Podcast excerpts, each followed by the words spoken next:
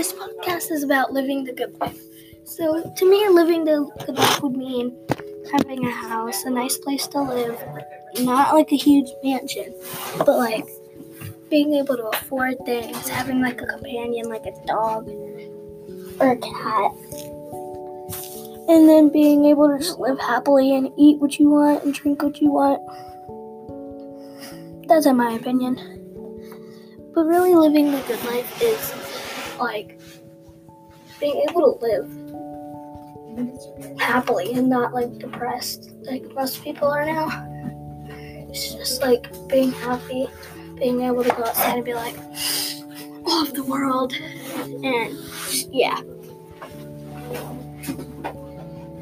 So, and that's my opinion. That's how, and the way I live my good life is I have a dog, I have a, a bearded dragon, and I have a nice place to live, I have a good loving family, I have food, I have a roof over my head, and I go fun places a lot. So that makes me really happy. So, you guys just keep living your good life, and so yeah, bye!